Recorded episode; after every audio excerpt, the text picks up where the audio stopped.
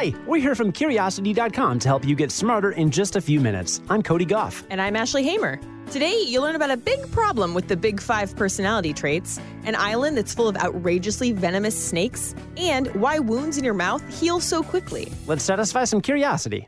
New research may change the way we look at the Big Five personality traits. And this is a great example of how, even with the most rigorous science, our understanding of the world is subject to change. The Big Five is also known as the five factor model, and you've heard us talk about it before. It's the research backed set of five traits that professionals use to measure personality. And researchers have also used them in a lot of scientific studies to analyze everything from people's leadership potential to their choice of romantic partner. You can remember the five traits by using the acronym OCEAN, which stands for openness, conscientiousness, extroversion, agreeableness, and neuroticism. Essentially, this model works because of a statistical method called factor analysis. It basically takes a large number of variables and groups them into a limited number of factors, or larger variables, that seem to explain each individual variable. If a lot of people take the same personality test, you can use factor analysis to tease out the few important traits that each answer maps onto. So, for example, a question about how much someone likes change would map onto openness, and a question about procrastination would map onto conscientiousness. With all this data, the Big Five model has been pretty accurate for measuring personalities and predicting behaviors, at least in developed countries. But this model has also been used in developing countries to predict some pretty high stakes qualities, including job performance and credit eligibility. And that's where this new problem comes in. A new study published in Science Advances dove into four databases of personality data, which covered 300,000 people from 30 different countries. When the team completed the factor analysis for the Big Five in other countries and compared it to the data from the United States, there were a lot of mismatches. In many cases, the factor that a set of questions was supposed to measure actually mapped onto a completely different factor in a different country. So, like in Ghana, for example, all the data sets showed that agreeableness could be explained by openness. That's a big difference. Here's part of the reason this might have happened. The Big Five was originally tested in developed countries using participants who were mostly college grads, relatively wealthy, and white. There's actually a scientific term for this population, and it goes by the acronym WEIRD. That stands for Western, Educated, Industrialized, Rich, and Democratic. The United States is weird, for example, as are places like the UK, Australia, and Germany. Now, don't panic. This study doesn't disprove the big five because the researchers say the mismatch could happen for a lot of reasons, from the way face to face interviews were conducted to cultural differences to how the tests were translated. In fact, there was less of a mismatch with online surveys, so the in person test administrators may have had something to do with it. But whatever ends up being the case, the researchers stress that we must improve the way we measure personality before we can actually understand the effects of personality traits in developing countries. Turns out people around the world are different, maybe. Who knew? Who knew? Go figure. You and I are weird. Yeah, we are.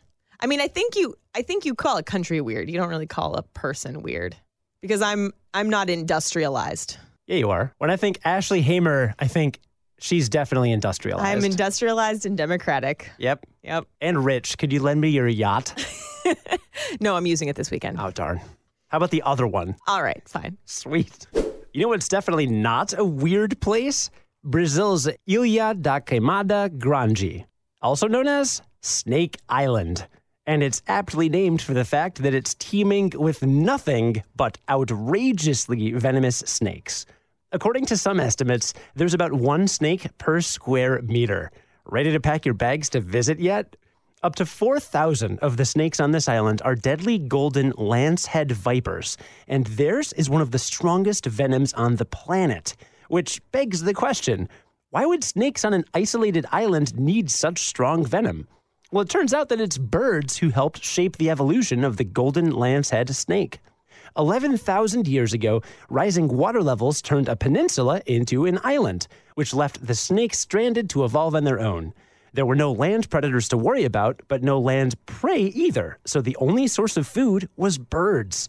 So while most venomous snakes can sink their teeth into their prey and then wait for the toxin to take effect, the golden lancehead's meals will fly back to the mainland if they get half a chance.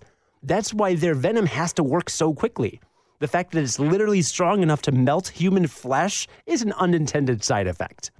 You might not expect that a place literally crawling with deadly snakes would require a warning, but apparently it does, at least according to Brazil's government. And their warning is not just for people. The golden lancehead is listed as critically endangered, and this is the only place in the world that it lives. You don't have to warn us twice. Instead, I think I'll hop on a plane and head over to Turkey and visit the underground city of Derinkuyu. There you go. Why is it that a cut on your finger seems to last for days, but a cut in your mouth heals so quickly? While there are a lot of factors at play, research has found one intriguing answer that could benefit more than just your mouth. There's a molecule in your saliva that can help grow new cells. Scientists already knew that saliva contains a peptide called histatin 1 that fights off bacteria and helps heal wounds. In a 2017 study, Chilean researchers set out to discover exactly how the little molecule helped heal wounds. In a series of experiments, they added histatin 1 to chicken embryo cells and several types of human blood vessel cells and watched what happened. There are several steps that have to happen for a wound to heal. New skin cells have to form and migrate from the wound's edges little by little to cover the whole thing like a band aid. Active cells called fibroblasts move in too, which helps to produce collagen, elastin, and other proteins that the new skin will need. The body also starts regrowing blood vessels, which boosts blood flow to the wound and makes it heal even faster. It turns out that histatin 1 does all of that. Not only does it make new skin cells migrate and attach themselves to the wound, but it actually helps to grow new blood vessels. So, if saliva heals wounds, should you lick yours?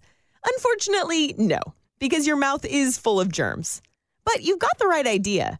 The Chilean researchers hope to use histatin 1 molecules to create new materials and implants that could help speed up wound healing in the future.